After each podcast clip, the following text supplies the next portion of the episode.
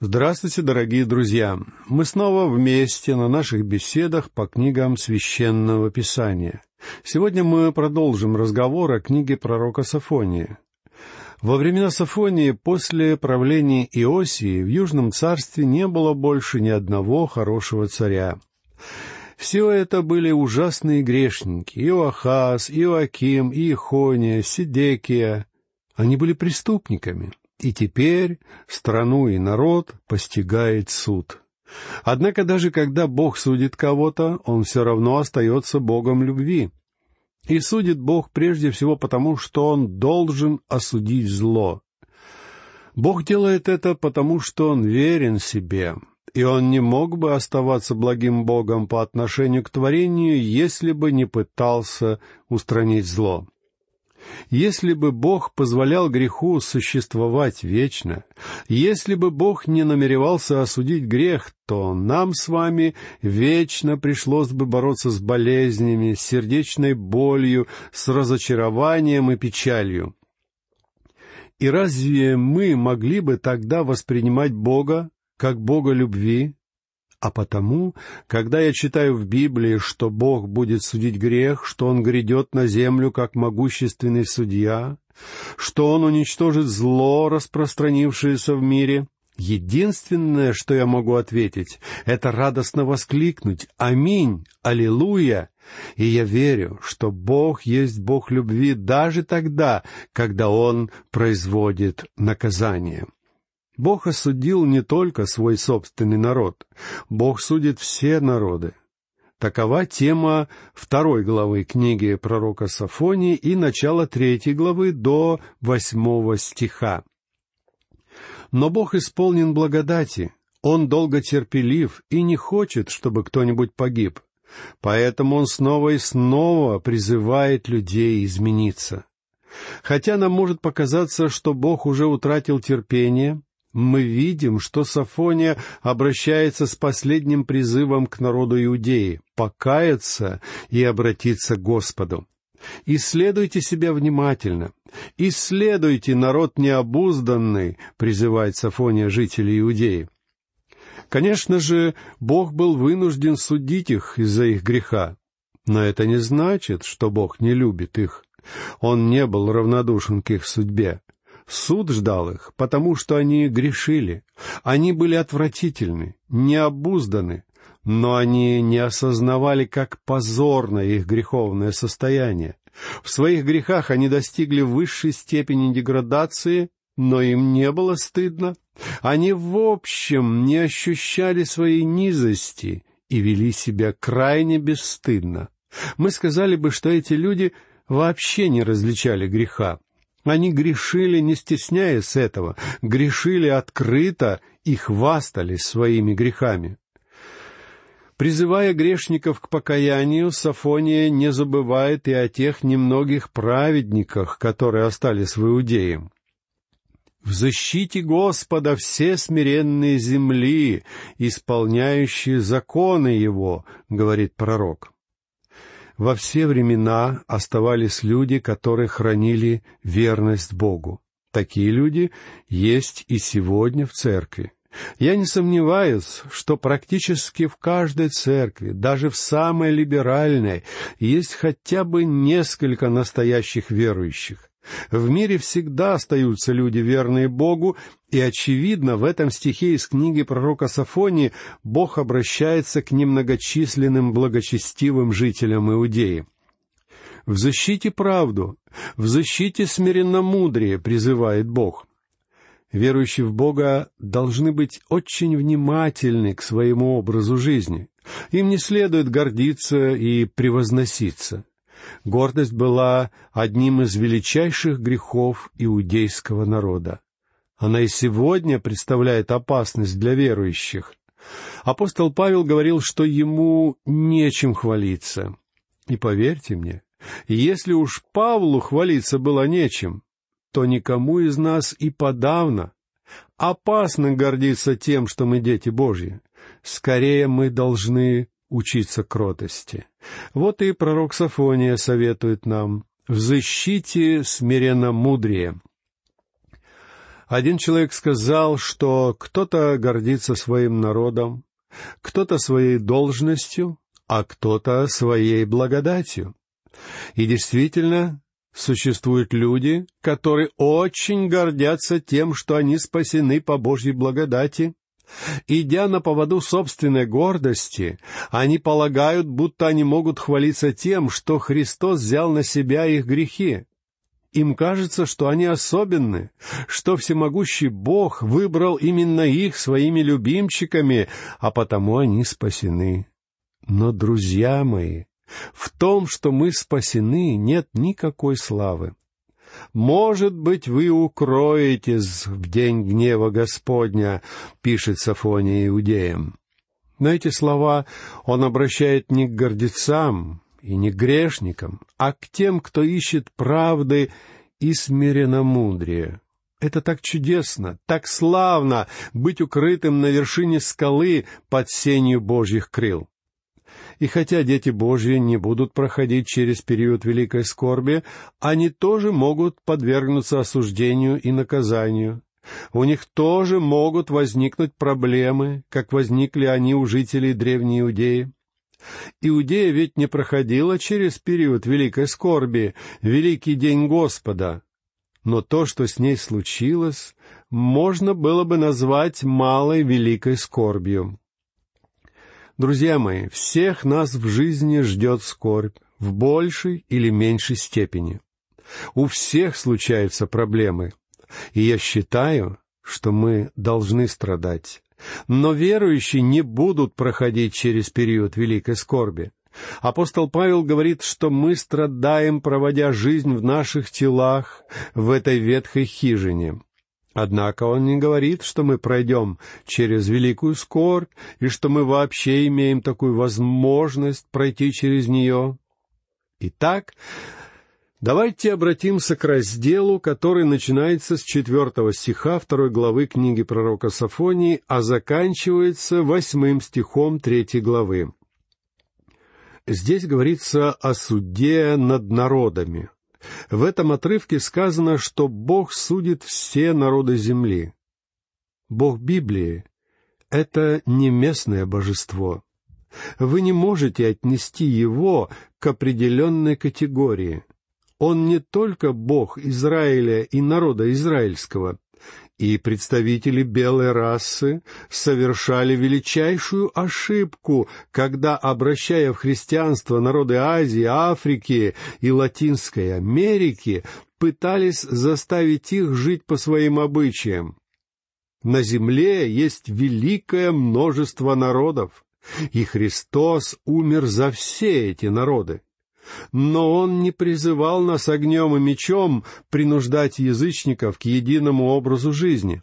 Наша задача — принести им благую весть, Слово Божье, а потом пусть они уже сами приспосабливают христианские истины к своим обычаям и к своему образу жизни. Мне говорили, что мои предки, жившие в Европе, были язычниками, они ели сырое мясо и жили в пещерах, а когда до них дошло Евангелие, это оказалось для них очень важно. Древние миссионеры, которые пришли к моим предкам, не пытались навязать им свои обычаи. Предлагая спасение во Христе, миссионеры допускали возможность развивать собственную цивилизацию. И нам следовало бы поступать с окружающими точно так же. Бог Библии — это Бог Вселенной. Он Творец Вселенной и всего человечества. И Он — Искупитель человечества. Обратите внимание, что Бог собирается судить народы, а не только свой собственный народ. И Бог будет судить народы за их грехи. Бог создал определенные моральные стандарты, которые существуют во всем мире. Они записаны в виде десяти заповедей, которые Бог дал Моисею. Все народы способны отличать добро от зла, хотя их представление о добре и зле может быть разным. Один миссионер рассказал мне о полинезийском племени, в котором ему пришлось работать.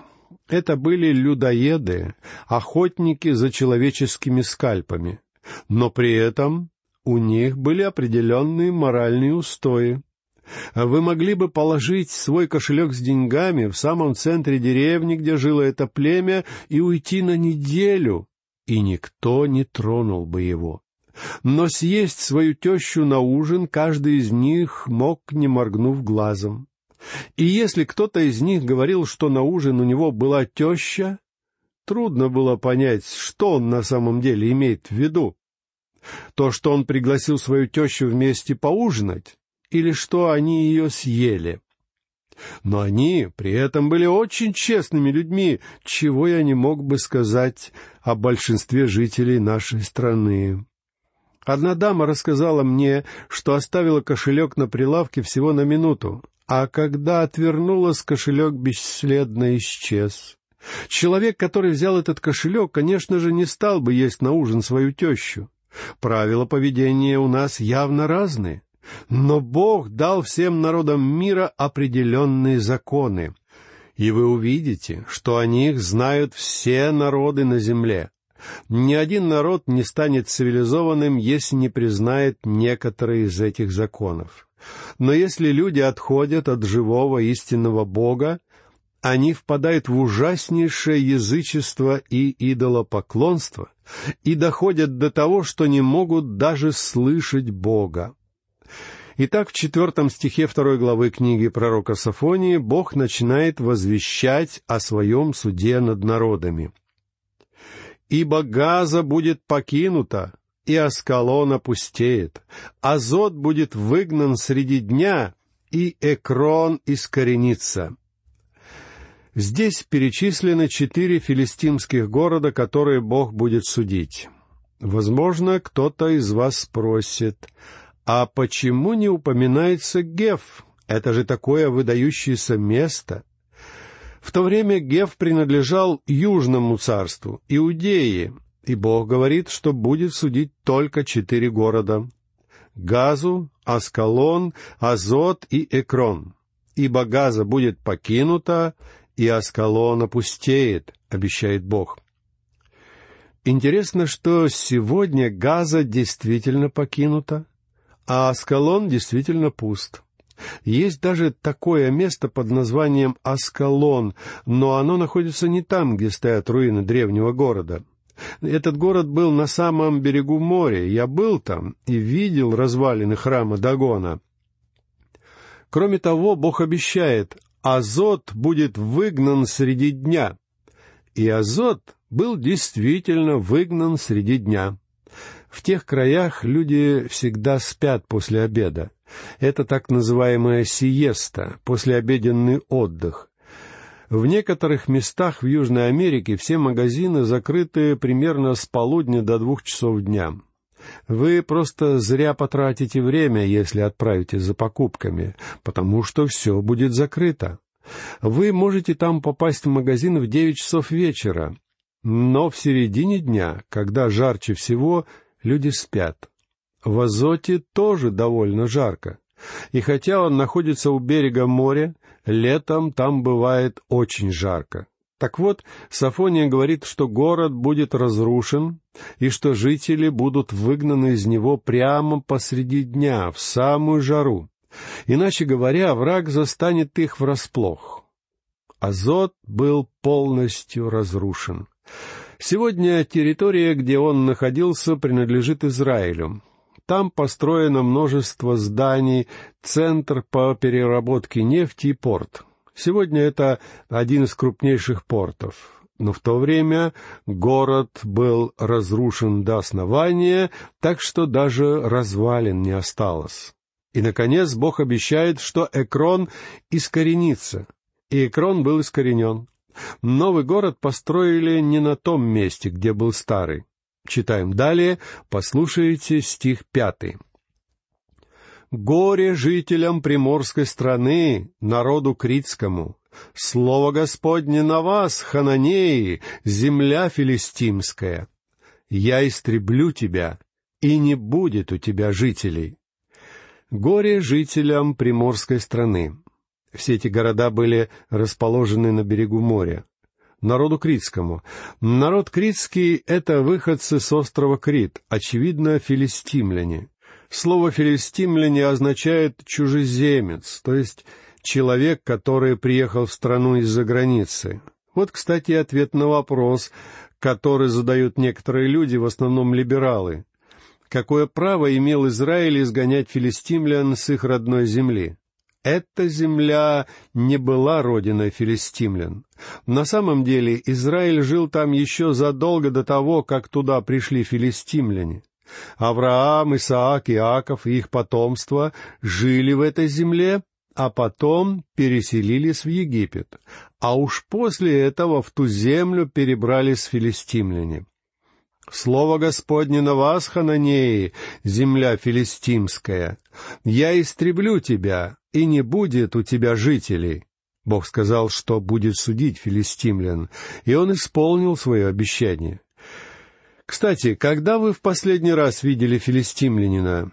Они все исчезли, их больше нет. Послушайте стих шестой и будет приморская страна пастушьим овчарником и загоном для скота. Это произошло, и приморская страна остается ныне пастушьим овчарником и загоном для скота, и это продолжается уже две тысячи лет. Сафония продолжает описание Божьего суда в стихе седьмом и достанется этот край остаткам дома Иудина, и будут пасти там, и в домах Аскалона будут вечером отдыхать, ибо Господь Бог их посетит их и возвратит плен их». Далее Бог обещает вернуть свой народ из плена в землю филистимскую, которая составляла часть территории, отданной Богом Аврааму. У меня есть фотографии с жителями Израиля, лежащими на пляже в Аскалоне в выходной день. Это прекрасный песчаный пляж на Средиземном море. Сегодня вы в любой день можете видеть то, о чем говорится в этом пророчестве, хотя завтра все может измениться. Я не думаю, что пророчество уже исполнилось. Я считаю, что Израиль скоро снова будет изгнан из своей земли и он останется в изгнании до момента, когда окончательно вернется в обетованную землю под предводительством Бога. В повествовании Сафонии Бог движется с запада на восток, и теперь он переходит к народам, которые граничили с землей Иудеи. Послушайте стихи восьмой и девятый. «Слышал я поношение Маава, и ругательство сынов Аммоновых, как они издевались над моим народом и величались на пределах его. «Посему живу я, — говорит Господь Саваоф, Бог Израилев, — Маав будет как Содом, и сыны Аммона будут как Гамора, достоянием крапивы, соляною рытвиною, пустынею навеки остаток народа моего возьмет их в добычу, и уцелевшие из людей моих получат их в наследие. В своей жизни мне довелось посетить много стран, и беднейшая из всех, что я когда-либо видел, это Иордания. Она сейчас находится там, где в древности жили аммонитяне и моавитяне. Столица этой страны сегодня называется Аман, вы не найдете местности более печальной, чем эта страна. Пророчество, которое я вам прочел, исполнилось. Читаем далее стих десятый. Это им за высокомерие их, за то, что они издевались и величались над народом Господа Саваофа. Бог будет судить их за их гордость, а гордость, как вы знаете, это грех, совершенный самим сатаной. Сафония продолжает описание суда в стихе одиннадцатом. «Страшен будет для них Господь, ибо истребит всех богов земли, и ему будут поклоняться каждый со своего места, все острова народов». Бог будет судить народы мира, потому что они не обращали на него внимания, они не признавали его. В послании к римлянам, глава первая, стихи с двадцать первого по двадцать третий сказано «Они познав Бога, не прославили Его как Бога и не возблагодарили, но осуетились в умствованиях своих, и омрачилось несмысленно их сердце, называя себя мудрыми, обезумели, и славу нетленного Бога изменили в образ, подобный тленному человеку, и птицам, и четвероногим, и пресмыкающимся. Вот почему Бог будет судить их. Послушайте также стих двенадцатый. «И вы, ефиопляне, избиты будете мечом моим». Эфиопия находится в Африке. Как видим, речь здесь действительно идет о всемирном суде. Сафония продолжает описывать будущий суд в стихах тринадцатом и четырнадцатом. «И прострет он руку свою на север, и уничтожит Ассура, и обратит Ниневию в развалины, вместо сухое, как пустыня. И покоиться будут среди нее стада и всякого рода животные, Пеликан и еж будут ночевать в резных украшениях ее. Голос их будет раздаваться в окнах, разрушение обнаружится на дверных столбах, ибо не станет на них кедровой обшивки. И прострет он руку свою на север и уничтожит Ассура, предсказывает здесь Сафония. Эфиопия находится на юге. Пророчество о ней закончилось. Теперь мы перемещаемся на север и обнаруживаем, что Ассирия тоже подвергнется суду. Во времена Сафония Ассирия была очень могущественным государством и обратит Ниневию в развалины вместо сухое, как пустыня. Именно так выглядит Ниневия сегодня. Напротив того места, где была древняя Ниневия, на другом берегу реки Тигр находится современный город Мазул. И я хочу сказать вам, что это поистине жалкое место. Ниневия и все окружавшие ее земли до сих пор находятся в запустении. Итак, дорогие друзья, на этом мы заканчиваем нашу сегодняшнюю беседу по книге пророка Сафония. В следующий раз мы продолжим разговор о том, какое наказание грозило Иудее и окружавшим ее государствам за грехи, совершенные против Бога.